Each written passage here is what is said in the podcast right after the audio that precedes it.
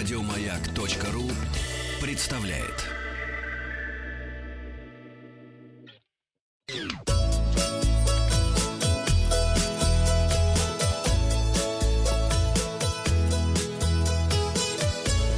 Роза ветров. Здравствуйте, у микрофона Павел Картаев. Вы слушаете обзор новостей в сфере туризма. Новости короткой строкой.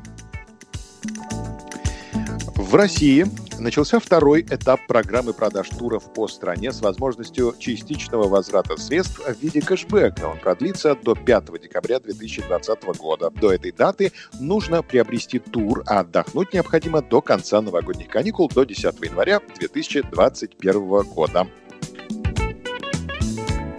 Более двух тысяч туркомпаний подключились ко второму этапу программы кэшбэка за туры. Впервые в распродаже примут участие онлайн-агрегаторы.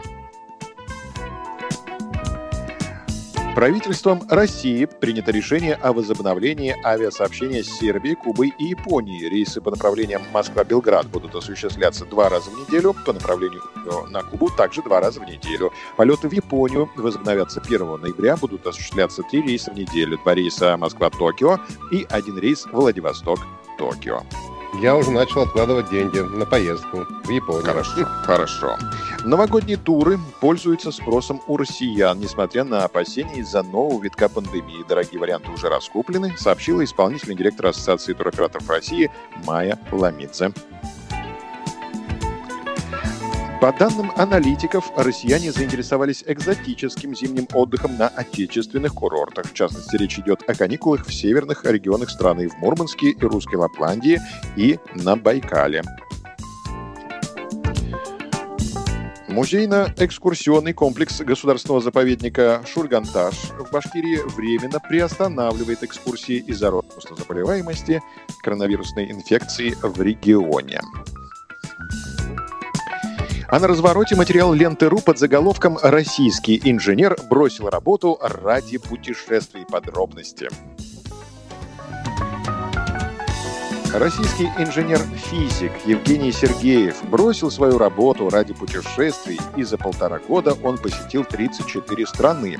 По словам 26-летнего Екатеринбуржца, После трех лет работы по специальности он понял, что это не формат для него, и нужно что-то менять в своей жизни. Молодой человек уволился и отправился в кругосветное путешествие. За полтора года он посетил 34 страны, преодолев 34 тысячи километров.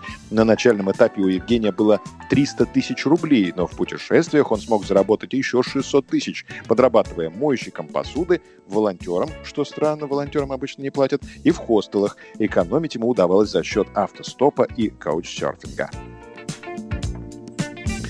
Путешественник пять месяцев прожил в Европе, еще пять месяцев в США, посетил Марокко, а из-за пандемии коронавируса застрял в Таиланде.